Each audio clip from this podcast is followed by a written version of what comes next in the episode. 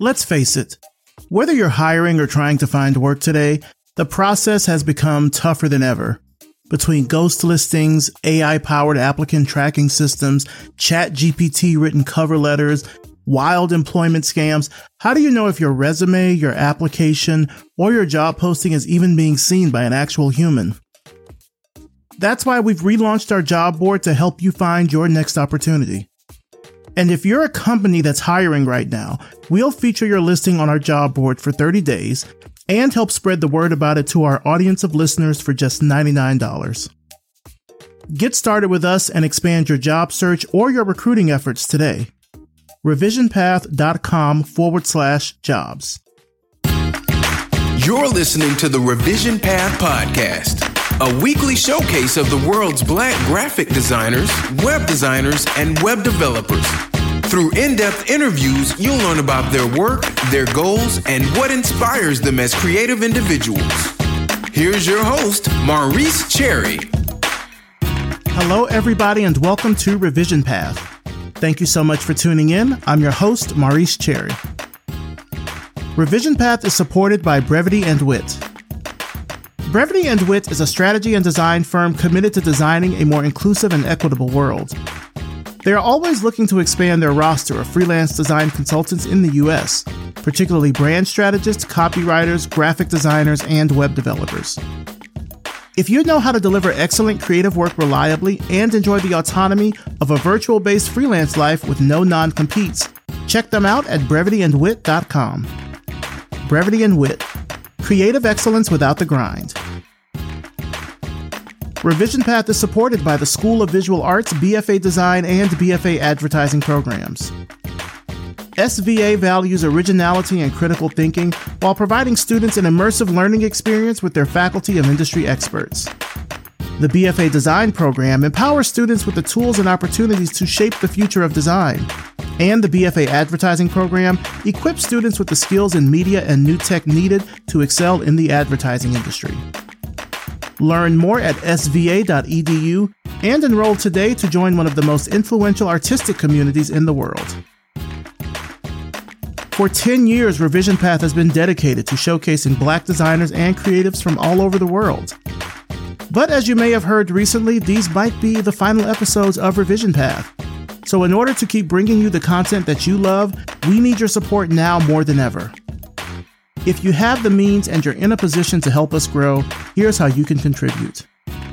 Visit revisionpath.com forward slash donate and click the donate button there to make a one time, monthly, or annual donation that will help keep Revision Path running strong.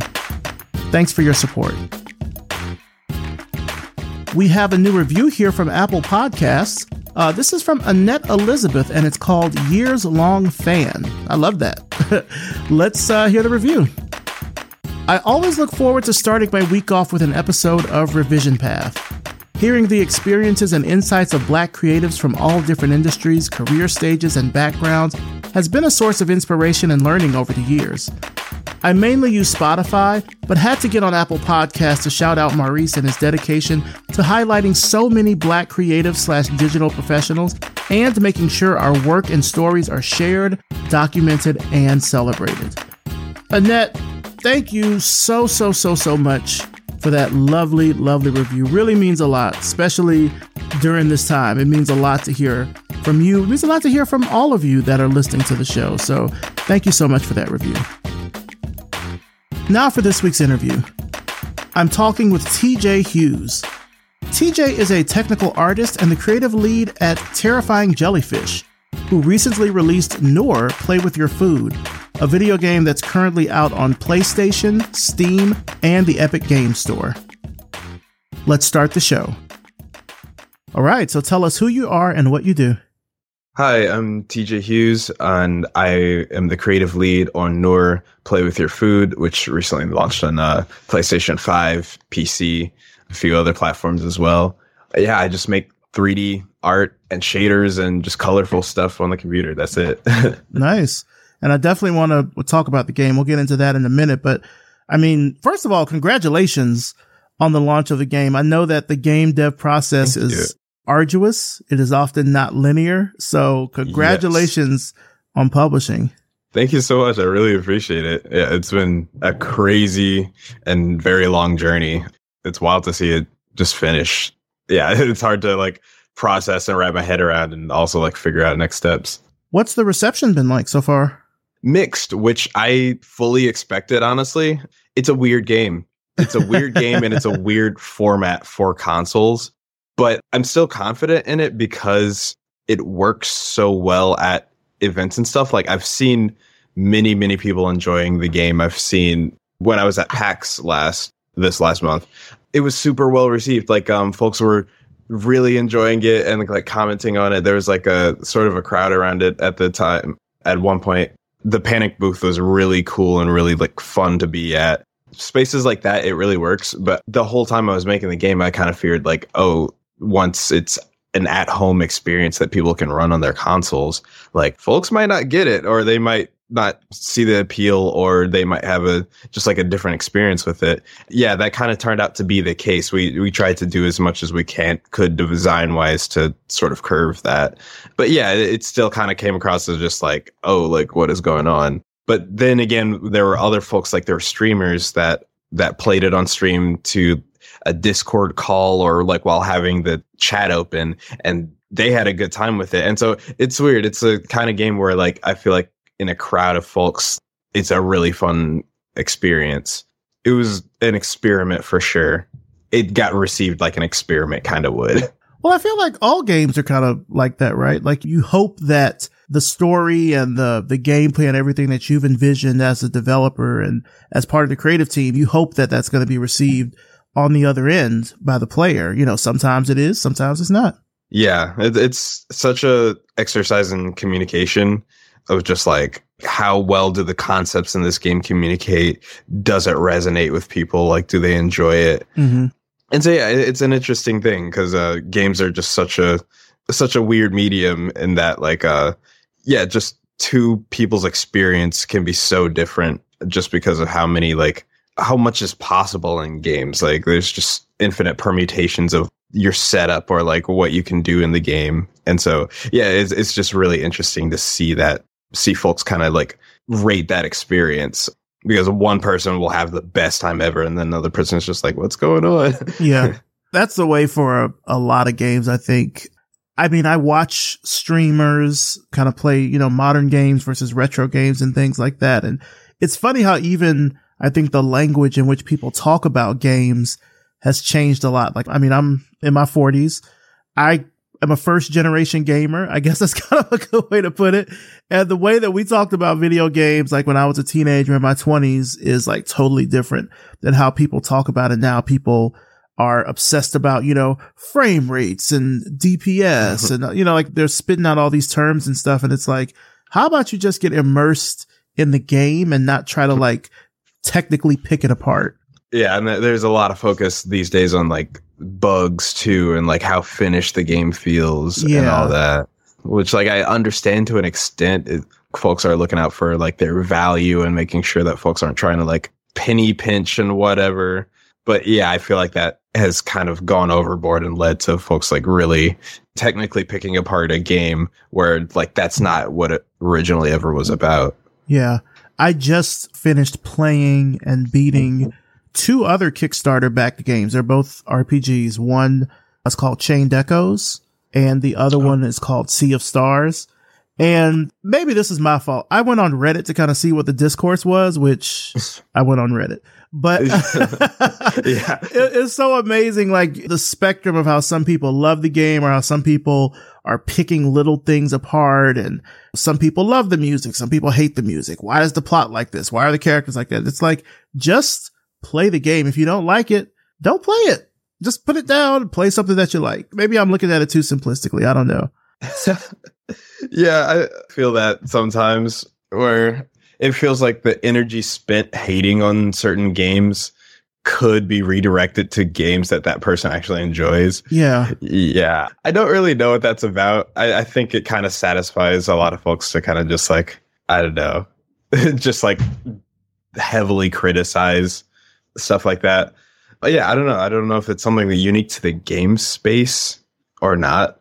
but yeah, it, it, like surprises me too when it's like an indie game that's being picked apart. Where it's just like, hey, a dude made this like in his mm-hmm. free time. Maybe not fair to like compare it to the game that's made by a team of hundreds of people. Yeah, like indie developer versus like AAA studio. Of course, there's there's going to be a big disconnect in a lot of things just because of that, because of resources. Yeah, just the medium of like Reddit and Twitter kind of connects folks directly with the with the developer, which can be a double edged sword. I've I've received a lot of support and a little bit of a little bit of hate as mm. well. So that's been that's been interesting. Yeah, I think that's like a media thing in general, whether you're a developer, if you're a musician, if you have a television show, a movie, a podcast. I mean, in the early days when I did this, I would get so much hate on Twitter. And it's like, if the show is not for you, then don't listen. People would call me a racist because I only have black guests. And I'm like, what's racist oh. about that? It's, it's, it's the focus of the show. Like, did you not know yeah. that's what the show was about? It's crazy. Yeah, that's wild. Yeah, it's like, it's not like you weren't warned.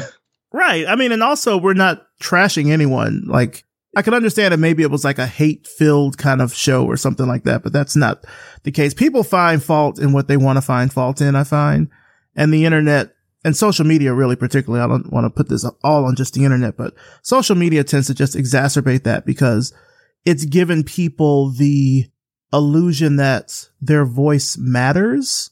Well, let me walk that back. It doesn't necessarily give them the illusion that their voice matters. It gives them the illusion that it's sort of like the customer is always right Oh yeah, it's yeah, not. That's, that's not always the case. I don't know who came up with that, but that's not always the case. Like just because you feel a way about it and you express it doesn't make it like law or anything. You know. Yeah, yeah, exactly. I, that's exactly how I'd put it. Yeah, it's a delicate thing. I mean, a lot of people, a lot of creatives I know have sort of even walked back from social media because of that. It's like, yeah, it can be a great thing for telling people about your work, but then the the feedback you get can be just so caustic.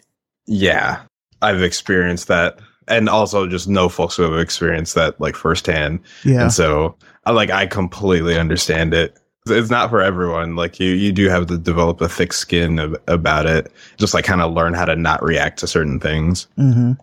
We'll get more into the game, but now that it's out, do you have anything else that you want to try to accomplish before the year ends? Like I'm pretty sure a lot of this year might have been just all leading up to this launch date. Yeah, pretty much all of this year. And I've been working on this full time. And like that, first of all, is just really cool that I've been able to work on a passion project for this long because like not everyone gets that opportunity. Just like sit down and just like make what they want to make all day. And so like that's something about this project I've been super grateful about. It was able to be funded long enough to for me to do that. Um, mm-hmm. It's been awesome. But but yeah, the, this entire yeah this year has been just leading up to just the relaunch of Nour, and yeah, now that it's out, I kind of told myself I was gonna rest for a while, and so that's what I'm in the middle of like kind of trying to do is uh, just like kind of take it easy, and like of course we're updating the game, like fixing bugs and stuff like that. Mm-hmm. But just in between that, I'm trying to just relax, take it easy as much as I can. Also, kind of let the next steps kind of naturally come to me. Mm-hmm. Um, because like this project started out of just me messing around having fun with with a different kind of art medium. I think my best work kind of comes out that way. So i just want to kind of make sure i nurture that a bit. Well you earned a break. You definitely have earned a break. So if you get a chance to to take some just r&r like please do that because you you definitely have earned it. I appreciate that. I really appreciate that. Yeah it's, it's hard uh, in game dev to just tell yourself to like take a break because it's just like, oh wait, but I, there's so much I could be doing. Could be updating the game. Could be pushing out this and that. It's easy to just kind of let it run your life. Yeah, I'm, I'm just trying to get away from that. Yeah, uh, that habit. well, let's go more into the game. Like we mentioned, it just launched in September. We'll put a link to the game website as well as the trailer in the notes. I've played the game. I have it on PS5. I love that it starts off with your face. So people know it's from you. It's from a black person. I love that. I love that when you start it up, you've got that little, it's like a 3D model of you with the terrifying jellyfish. Yeah, um, yeah. And it's a photogrammetry. Yeah, and so so much of the game reminds me of like Katamari Damacy from uh, Keita Takahashi. It's kind of this unfettered play. There's some ambiguity to it. You kind of just have to figure it out as you go along. I mean, granted, the subtitle of the game is play with your food. So that's the premise. You play with your food and you have a number of different sort of food related scenarios that you can work through. What was the idea behind that? Like, what was the idea behind the game in general? The game didn't start off as a game idea uh, necessarily. It's kind of interesting how it came about. It, it was a very just like non-linear path towards uh, making a game. Mm-hmm. So Nour kind of started out as an art test. I was basically figuring out how to make shaders for the first time ever and just like practicing being a tech artist and I needed a subject for like testing out this uh, these like new art techniques and whatever. I looked at food immediately because I just recently had started branching out as far as food goes. Like I was traveling, I went to my first GDC, I had discovered bubble tea, mm-hmm. and I was like, "Oh, this stuff is great! I like, I love this." And yeah, it was just the perfect subject because it was colorful, it was playful, it had all these like different elements that had a kind of physical component to it. I was just like, "Oh, I can make this in 3D, like using 3D models." And in doing that, part of my inspiration uh, was also anime food and how lovingly food is rendered in in 2D by animators and how like say with Ghibli movies like how the food looks so good you mm-hmm. want to like eat it like you just want to eat it it makes you hungry and so yeah I, I was just hoping that video games as a medium could give the same kind of love to to food because food is usually a background prop in, in video games. It's usually this like low poly thing that an artist spends like maybe like a little bit of time on. It's not the focus. I always thought that was really interesting. And also shout out to the um the low poly grapes in Final Fantasy 14, I believe it is. um, but yeah, just to the point of them even becoming a meme is just like background food, low poly background food in video games. And so I, I just kind of wanted to do the opposite. I wanted to be like, okay, what if it was just like high fidelity, super detailed foreground food where just like everything's like way too many polygons and just like HD. And so yeah, that, that's kind of how it started. Was um me just making 3D models with different like effects on them, like different like shaders and stuff, and as detailed as possible, and then just like um taking a screenshot and putting it on Twitter. And folks were super into it. Like um the response was immediately just like, "Oh man, that makes me hungry. That like that looks so good. Wow, that's great." Like yeah, just super positive responses about it. And eventually I got to a point where um some local friends of mine wanted to show they wanted to show the art at an event at an event about just like interactive art just like anything that's like art plus tech. And i was like okay it's not interactive so it probably wouldn't work at this exhibit but or like not exhibit but like event but i'll see what I'll, i can do. And so I, I just hooked it up to some controls pressing a button on a keyboard just like makes a food appear um, and fall down from the top of the screen and that's it. That's all it started out as. The response was great. Like folks were super into it. They're having a lot of fun with it. That was kind of my moment where I was just like, oh, like this is something. Like I'm I'm onto something. And like my background was already making video games, but um I kind of didn't expect this to really be a game. I was just like making stuff because it was pretty and just putting it out there the game itself kind of evolved from folks like sharing feedback, just being like, oh, it would be cool if this food was in it, or like, oh, what if this button did this? This button made the food fly up, or like, hey, you should add a meat grinder or whatever. You know, mm-hmm. just like different uh, things folks would say about the game. Um, and then I would just be like, oh, that's great, and I would kind of like add it, and then see how folks reacted at the next event. I was doing a lot of events, and so it was this like kind of back and forth of just like I could directly talk to the folks who were who are playing the game and get immediate feedback about what folks really wanted in it. And so yeah, it, it was just like a really fun process and yeah, just like a weird way to make a game because I I didn't really start off with a premise or like a concept. I just started just making it from scratch, like no game design document or anything. Mm-hmm. Like I just like just directly from my brain into the game engine. So there wasn't really like a story that you were trying to tell. It was just an experience you wanted people to have. It sounds like. Yeah, yeah. I had some visuals that I really wanted to to make, and that I just wanted I just wanted folks to kind of appreciate that without having or without really needing a ton of context. Mm-hmm. Like, yeah, there wasn't really much setup or anything like that. I was just kind of like, hey, this is a really pretty food. Look at what games can kind of be and look like. You you can use this medium to do a lot of like crazy stuff. What if we just appreciated the visuals and textures of food? So yeah, it was just like an art exercise that was just like really heavy on the visuals. That was really what I wanted to accomplish was just getting folks to kind of like appreciate that side of things. Now, is there like an optimal way that you like suggest people play the game? Because like I played it on PS5 and, and I'll admit that it felt like the controller was holding me back. Like, I mean, I think there's certainly, you know, parts where, you know, like if you, I think pull a trigger, like a magnet will happen, or if you press a button, you know, it can change the color of the food or can change the rate at which the food drops or something like that. It almost felt like I don't know if a controller is the right way to play this. And then I've seen videos of you playing it and you're, you're playing on like this almost like 16 button, like MIDI controller almost. So I'm curious if there's like an optimal way that you think people should play the game. The original version of the game played with a MIDI controller. The first first version was just like a keyboard but then uh, after that I, st- I started getting into like midi controllers and just like music production and stuff like that and I hooked up a MIDI controller to the game just for the fun of it. And it's the MIDI Fighter, which is this board of 16 buttons. And it, they're like arcade, arcade like fight stick buttons. Mm-hmm. So it was trying to be like kind of a reference to fight, like fighting games, but repurposed for music production. But then I'm kind of like taking it back into video games, which is, which is sort of funny. That was originally how um, I presented it at museums and stuff, I would just bring out this controller.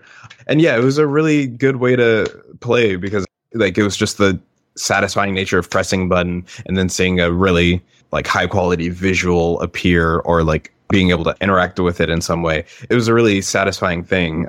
The f- initial release we don't have MIDI support in the like current version of the game, but it's something that we've been meaning to put back in because like trying to support consoles and stuff I couldn't really have it the MIDI like tech back end in there. But we, yeah, we're trying to put it back in. It, it kind of just like got broken along the way of like making the game. Yeah, that's something that we're trying to get back to the roots of. Is just like okay, this game's been shown at a few exhibits with this controller. It would be great if folks could just plug in kind of any controller of that sort and just like play the game and see just see what happens. Yeah. I like that, that experience though, because it sort of reminds me of sort of like early gaming in the nineties where I think developers were experimenting with a bunch of different types of input styles. I mean, of course you had Nintendo with their standard controllers. Sega had the same thing, but then Nintendo eventually also had Rob, the robot. And there were like right. two games that you could use with the robot.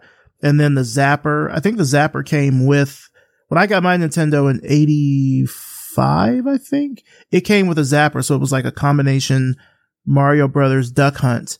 And so like that's an alternate way that you can play the game. And then with Super Nintendo, you've got Super Scope 6 or whatever. And so there were all these sort of like alternate controllers for different games that you could play the games with. So I like that this kind of harkened back to that for me because now everything is either Xbox, PlayStation, Switch, PC. Like it's one of those four yeah. things and it doesn't really give you a lot of variety onto how you play it, just the platform that you play it on. Yeah. And the folks would call all that stuff like gimmicky back in the day. And uh, I always thought it was pretty fun. Like Nintendo would always try to be the ones to use those like really alternative controllers. Yeah. Yeah, I miss it. I, I genuinely miss that kind of stuff.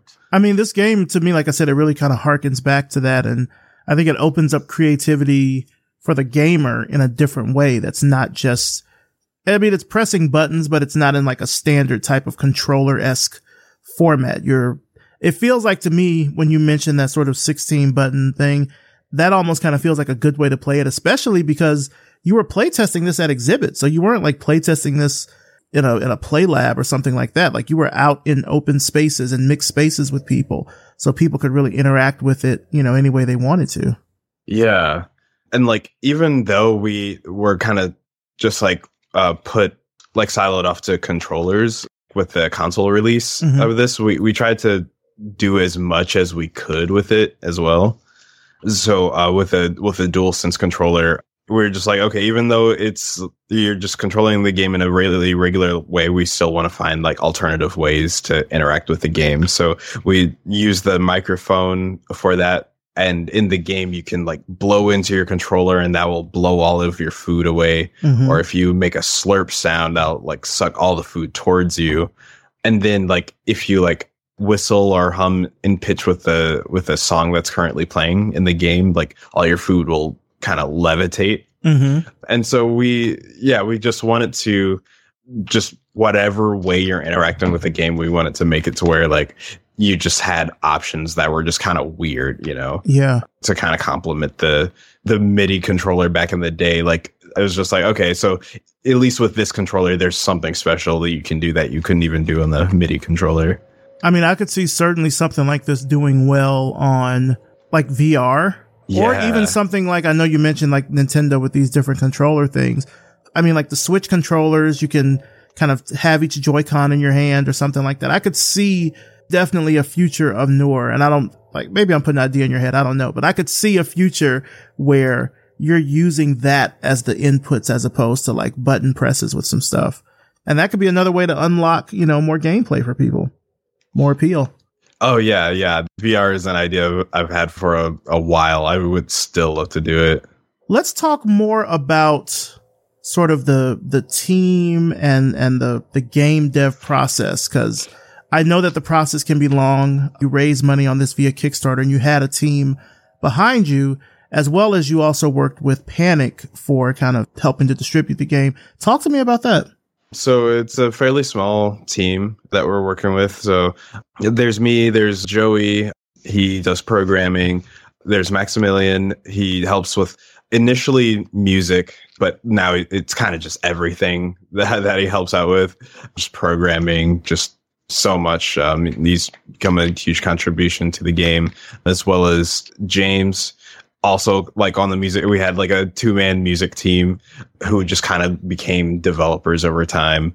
We have mark who is on sound design and sound effects so any of the like foley or just the kind of asmr sounds that you hear throughout the game like uh, that's him and so yeah just, just like small team of uh five folks just like kind of making this over discord basically I'm kind of like leading the pack on that. It's a really interesting process. Yeah, just like especially on a, a, weird game like this, it's kind of a like anything goes type thing where like I, there's been just weird ideas presented to me where I've just been like, yeah, send it, like let's do it.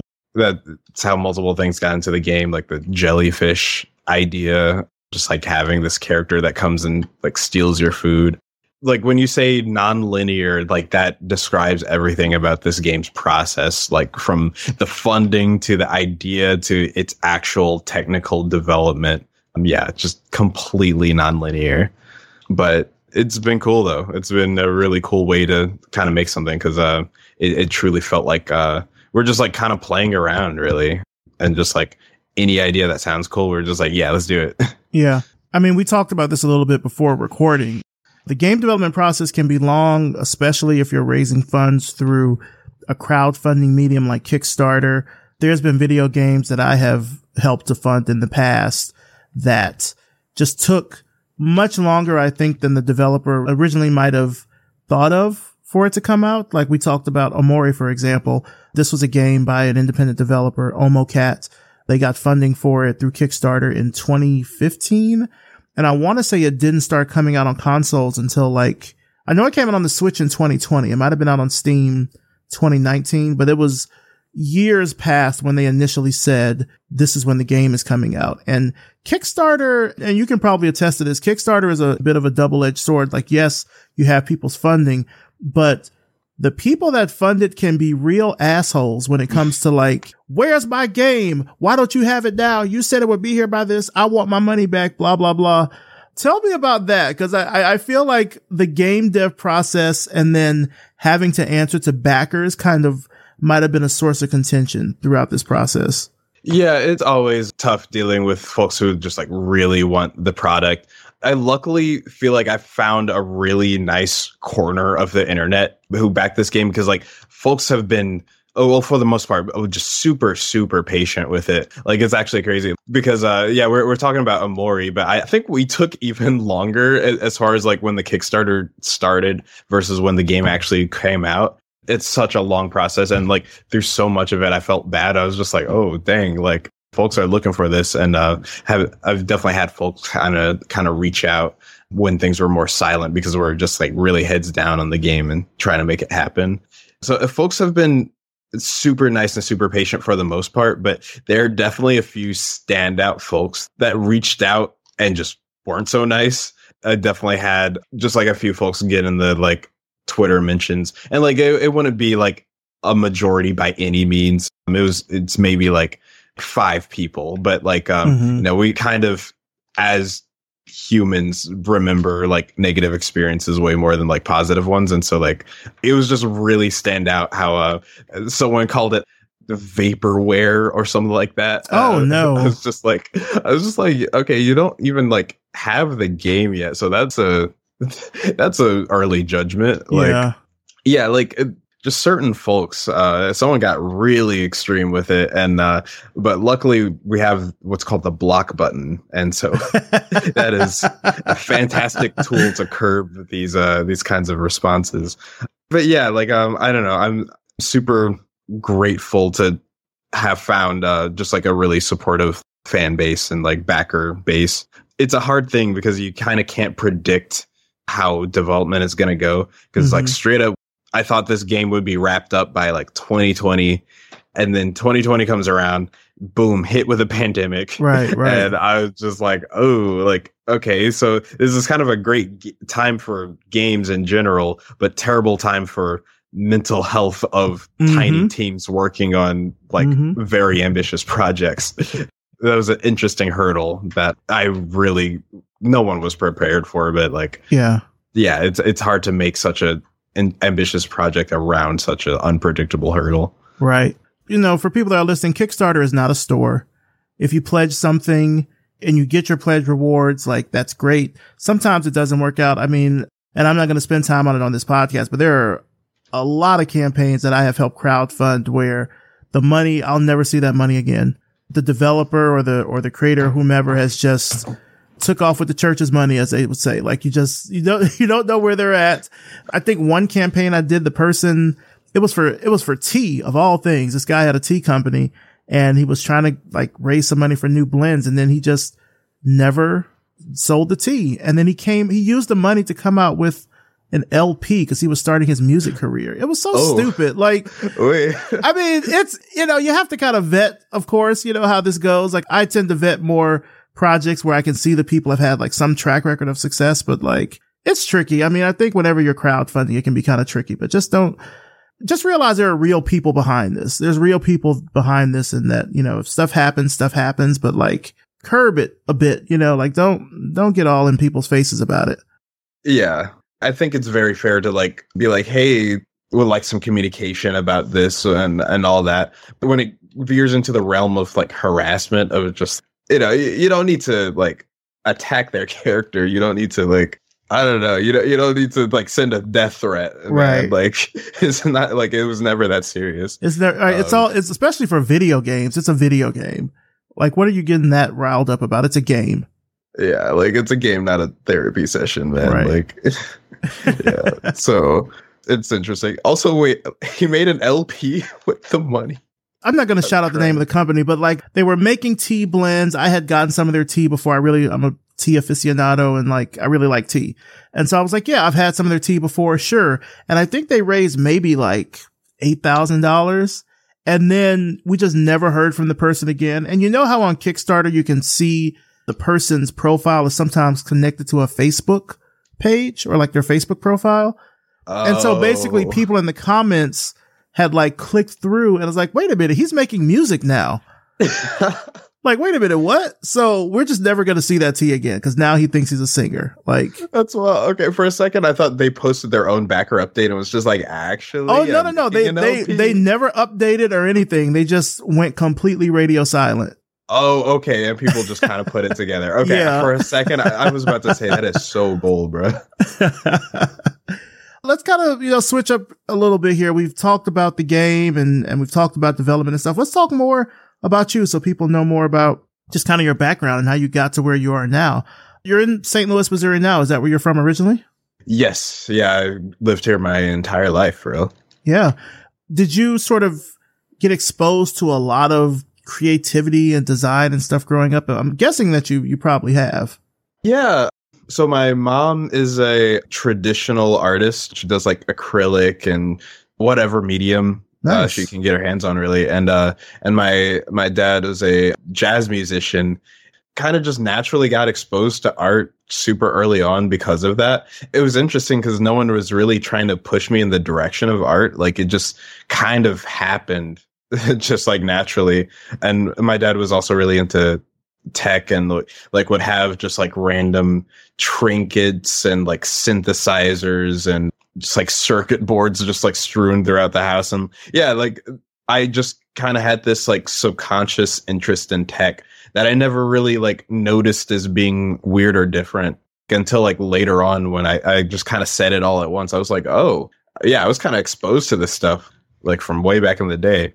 No, Um, that's that's awesome. I grew up just like drawing like comic books and stuff. Like uh not to expose my brother and I, but yeah, we had like our own like Sonic characters and stuff. And like that's how we started out. We just like draw our own Sonic characters. And that was like that was huge for us. Like we just make these comic books. That was kind of just the early influence. And then I don't know, just as the internet was a thing, uh, we started playing more video games. I was just like interested in both those things at the same time. And uh, as a kid, I would just always be like, "Oh, I want to be a, a game designer when I grow up." I said that without any kind of confidence at all. Like it was just kind of like a the kid's dream sort of thing. And like I, I remember the moment where uh, I kind of really questioned it, where I was just like, "Oh snap."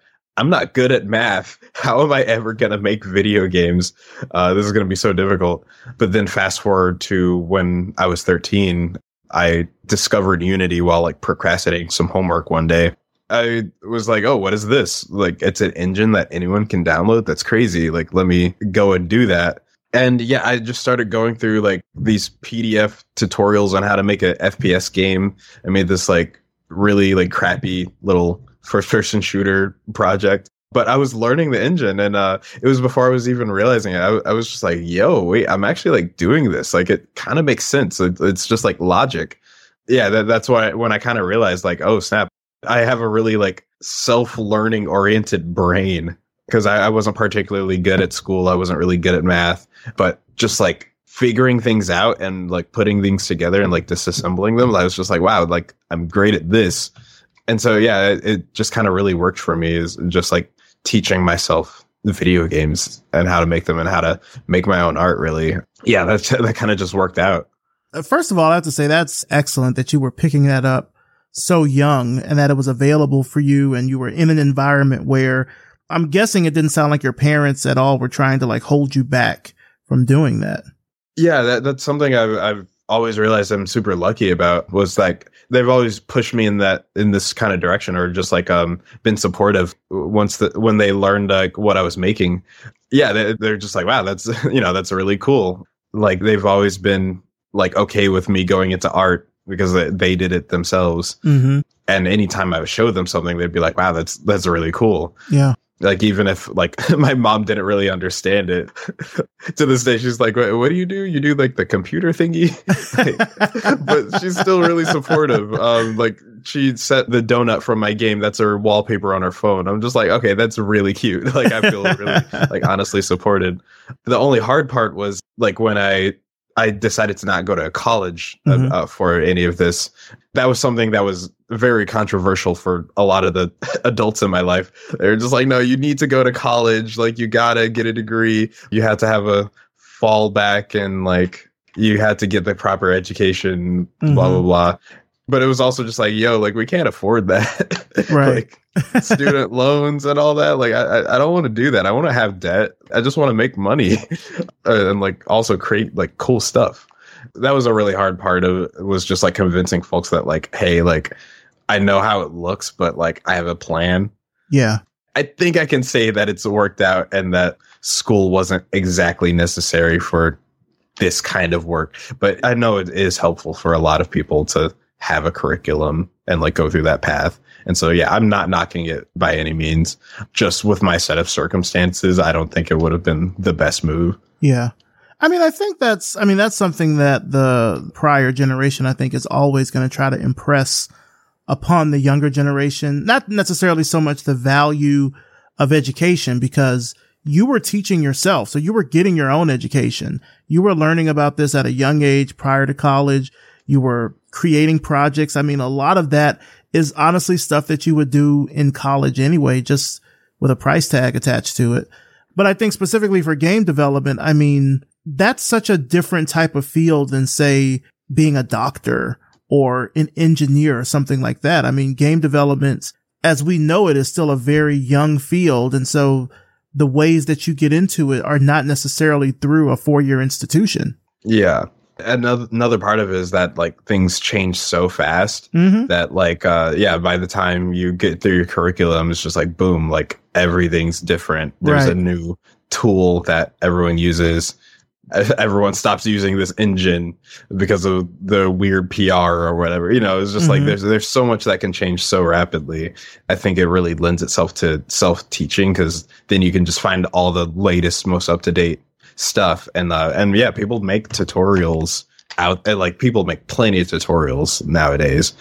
Even when i got started there was a lot of stuff but like i can't even imagine having access to the amount of content there is there's out there now yeah like i feel like you can kind of make anything nowadays Yeah, everything you mentioned is a hundred percent like it was in the days of the early web. I'm talking like maybe 98 to from like 1998 to 2008 was such a huge jump in web development because the browser went from being this tool of presentation to now a tool for development.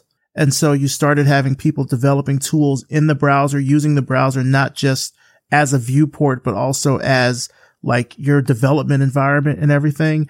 And there were no programs back then to really teach web design. Like I went to school and majored in computer science initially because my dumbass was like, "Oh, if I'm a computer science major, that means I can like be a web designer." Wrong, absolutely wrong. Everything I learned about web design has been self-taught because back then there were no there were no courses unless you went to like an art institute or something like that. And even then, as you mentioned, the technology changes so fast that the curriculum is out to date. It's out of date as you're learning it. So Yeah. it, it sounds very similar to like the early days of the web is what you're mentioning with game development. So it seems like you certainly went in the, I mean, look, you have a video game that's out now on PlayStation, Steam. You're doing something right. So I think the, the way that you went certainly is what's worked for you, which is, which is all you can ask for, really. Yeah super grateful it's it's worked out this way so far it was also great just being like oh hey like this is a possible route like Mhm. you know for yeah you don't have to fork over it's just like a bunch of like debt just to get into this field and make stuff that you care about Yeah. Now you did start your early career at a studio. You were at Happy Badger Studio. How did you get started there? Like, like where did you, how'd you find out about them? Once again through twitter. Uh weirdly everything in my career has happened through twitter um both getting this game out there getting hired there. Yeah it, it was a similar sort of thing. I discovered unity when i was 13 and like kind of just throughout the rest of high school i've just been um just making little experiments and learning. Every now and then i would do a game jam. I would do uh, uh the ludum dare 48 hour game jam like Mhm. uh, a, a few times I would just make things to show my friends and I would take screenshots of what I'm making and put it on Twitter. I had a bunch of like projects that were like way too big that I was never going to complete if I'm being completely honest, but you know, I was just like a kid in like middle and high school, so like I didn't know what I was doing. but it was still like really fun stuff to make. And it was still like really pretty, like the different kinds of projects I was making. Just from those screenshots and stuff I would show off, this company, uh, the Happy Badger Studio, they saw my work on Twitter and they hit me up. Uh, they're just like, "Hey, who are you? Want to come by our studio and just like you know just hang out?" Because like, yeah, we, your stuff is like crazy, and so yeah, we we did that, and um, they offered me a, a contractor position, uh, and me being like fresh out of high school, um, this was like right like right after I graduated. I was like, this is really cool. Like, you know, this is dream job, like exactly the kind of stuff I want to be doing. Yeah, like absolutely. And so, yeah, I worked with them for a bit and then uh, became a full time employee there after a few years.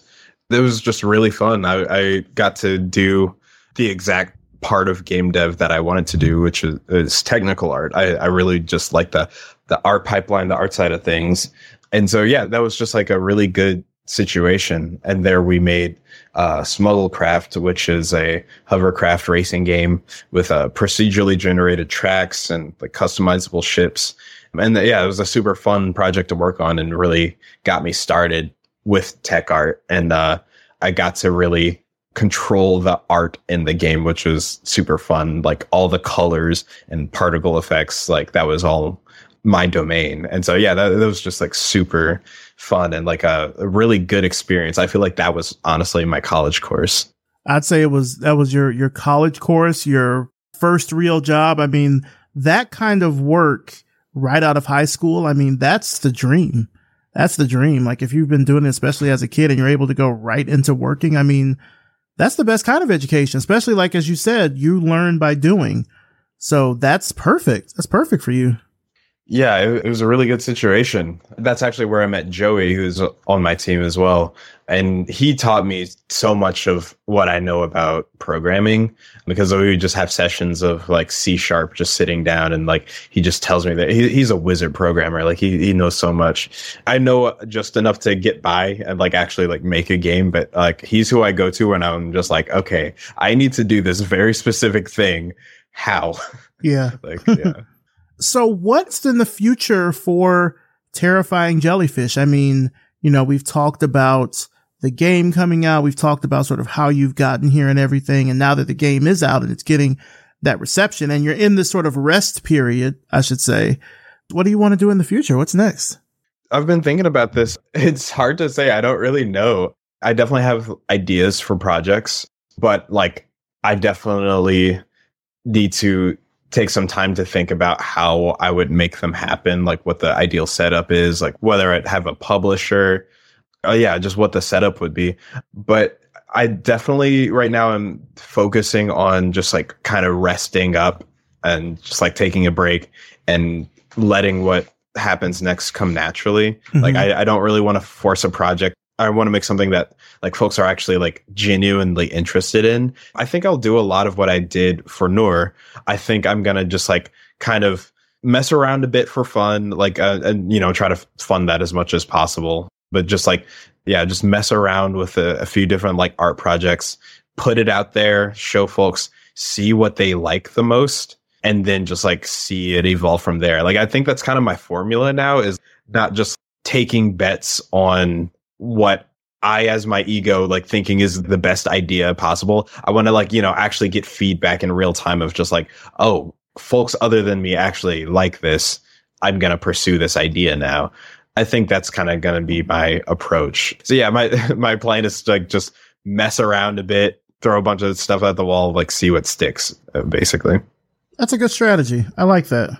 I like that. I mean, it's, it's certainly different from what you would see maybe like a bigger studio might do where they might make, and I don't necessarily mean a game studio, but like say a television studio might make a bunch of pilots mm-hmm. and then they will do testing on them and then they'll sort of go and see, okay, this is the first one where instead maybe they could put all the pilots out on YouTube and let people sort of see which one they respond to instead of going with yeah. what the studio might think. So I think that's a good tactic. I like that. Yeah, thanks also like something I've been talking about because I want to I want to put the seed out there. Like, just I feel like if I talk about it, that's like a easier chance of like kind of manifesting it. I want to do more museum games because uh Nour started out as a museum game, just being installed somewhere with a controller and then folks can walk up and interact with it at an event or something like that. I really love that format of game. I kind of feel like I can do whatever I want. Like I don't have to worry about like the tech of it all. You know, I don't have to worry about like performance and optimization. I'm just like, okay, it runs on the computer and it's interesting and it's like wacky and like attention grabbing. And like that's all I had to worry about. Like I love making stuff like that. And so uh yeah, and and also like I got to travel to a lot of really cool places with this project as well. Like I got to go to South Korea, Amsterdam, like South Africa, just like bringing this game to different like exhibits and stuff. And so, yeah, I, I would just love to do more of that. Like, I don't know how much of that it's going on like post pandemic, but yeah, any events like that, like I would love to be a part of again. And like they would just kind of find me as well. Like I have no idea how like these opportunities would kind of come to me, but definitely want to do more stuff like that. I think that's that's awesome. I mean, I can certainly see this kind of thing being done like in design museums. Like Atlanta has a, a museum of design Atlanta. I think they just had a gaming exhibit earlier this year where they, I think it was called Pixels and something. I don't, I don't recall it, but I could think like design museums that would work. Conferences could work. There is a conference and it, it doesn't go on anymore. Maybe it will in the future, but there's this conference in Portland called XOXO. Yeah, yeah. Nour was actually there one year. I think it was like 2018 or 2019. Oh, wow. Okay. Yeah. I was there in 2018. My team was there in 2019, the startup I was working at at the time. We did an event in 2018. We did like this art and code event, but they had like this game expo. That's where I played like Hair Nah and like a couple of yeah. other games. I assume they probably had it the next year. So if it was 2019, I wasn't there, but members of my, of my team were there. That's cool. I, I could see it like being done in something like that where people can really interact with it in a open space, you know? Yeah, it, it was a really cool setting for it because like the the screen that they got, or I guess it was a projector, it was gigantic. Like like they really knew how to present the game, and so I I thought that was great seeing like just this HD food up on this big giant screen, and so yeah, just uh, more things like that. Like uh, I just loved how just wacky and like just different that the convention was. Yeah, yeah. I just hope more things like that exist like post pandemic. So for people that are, are hearing your story, they're listening to you, how you came up in terms of learning about game dev and, and now you have your own game out there. What would you recommend to them if they're looking to create their own game? Like what kind of advice would you give them? I would say just like use what resources you have and and go for it. Like uh it's completely okay to just Google everything. That's basically what I did. I just Googled my way into a career. Like I have no formal education about any of this. And so um use your confidence and like ask people as well. Like ask people who've done it before. There are so many folks that are more than willing to share like expertise. Mentorship is kind of how I really got through all, most of this. Like um just folks from uh, Happy Badger Studio just like being like, "Oh, here's how you do this. Here's how you start an LLC." and like get your business organized. So you, you want to start your own bank account as well. Like that's separate from your personal funds. There's just like a lot of little pieces of knowledge that aren't actually like hard to execute, but once you know them, it, it just sets you up. Yeah, I don't know, just like tax organization, like just don't ignore that stuff. Like taxes, uh, this is if you're making it commercially, like if you're actually trying to make money from it. I would say the biggest thing is start small and like ramp up incrementally. Think of it, I guess, like working out sort of thing. You don't go right to 300 pounds on your first like deadlift or whatever. You want to work your way up there because you don't want to like tear a muscle. You don't want to burn out. You want to do what you're capable of. That was something that I really had to just learn. Like it had to just be nailed in me because uh, yeah, starting out, I wanted to make the biggest like FPS project ever. I wanted it to be multiplayer and have, I don't know, like be an MMO at the same time, just a ton of players on the same server, zombies everywhere. Like, you know, it was just like I, I was in way over my head. I was never going to do that, but still fun to like start out and like mess around with. Mm-hmm. Then I scaled it back and uh, my, my first game, Fish, that's when I made that. I made that during a Ludum Dare game jam, like in 48 hours. that was like the tiniest possible like little arcade game. I released it on Steam for like 99 cents and um with no marketing, like folks bought it. That was a great experience. And so like I, I think there's really is something to keeping it simple, scaling it back and like uh, cutting things. Like if you if you have an idea for a feature, just imagine the game without it, you know? like I can't stress that like you can never cut too much from a game. Just actually done is so much better than having it be perfect. Nice. Well, just to kind of wrap things up here, where can our audience find out more information about you, about your work, about, you know, Nour, about the game? Where can they find that information online?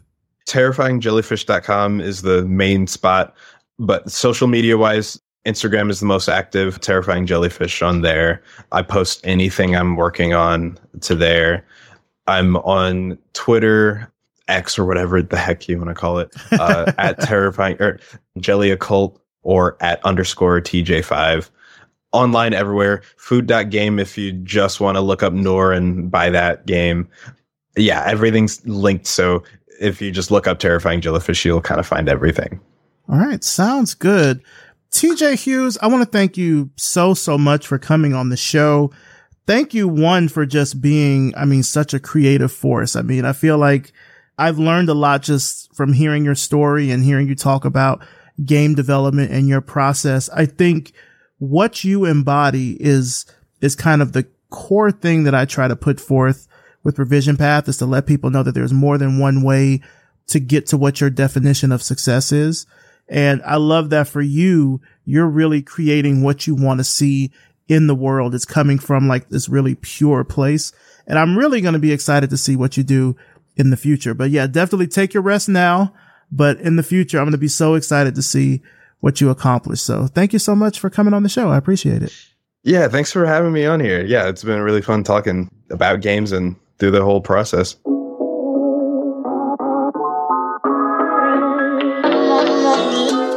Big, big thanks to TJ Hughes, and of course, thanks to you for listening. You can find out more about TJ and his work through the links in the show notes at revisionpath.com. Revision Path is supported by Brevity and Wit. Brevity and Wit is a strategy and design firm committed to designing a more inclusive and equitable world. They are always looking to expand their roster of freelance design consultants in the US, particularly brand strategists, copywriters, graphic designers, and web developers. If you know how to deliver excellent creative work reliably and enjoy the autonomy of a virtual based freelance life with no non competes, check them out at brevityandwit.com brevity and wit, creative excellence without the grind. Revision Path is supported by the School of Visual Arts, BFA Design, and BFA Advertising programs.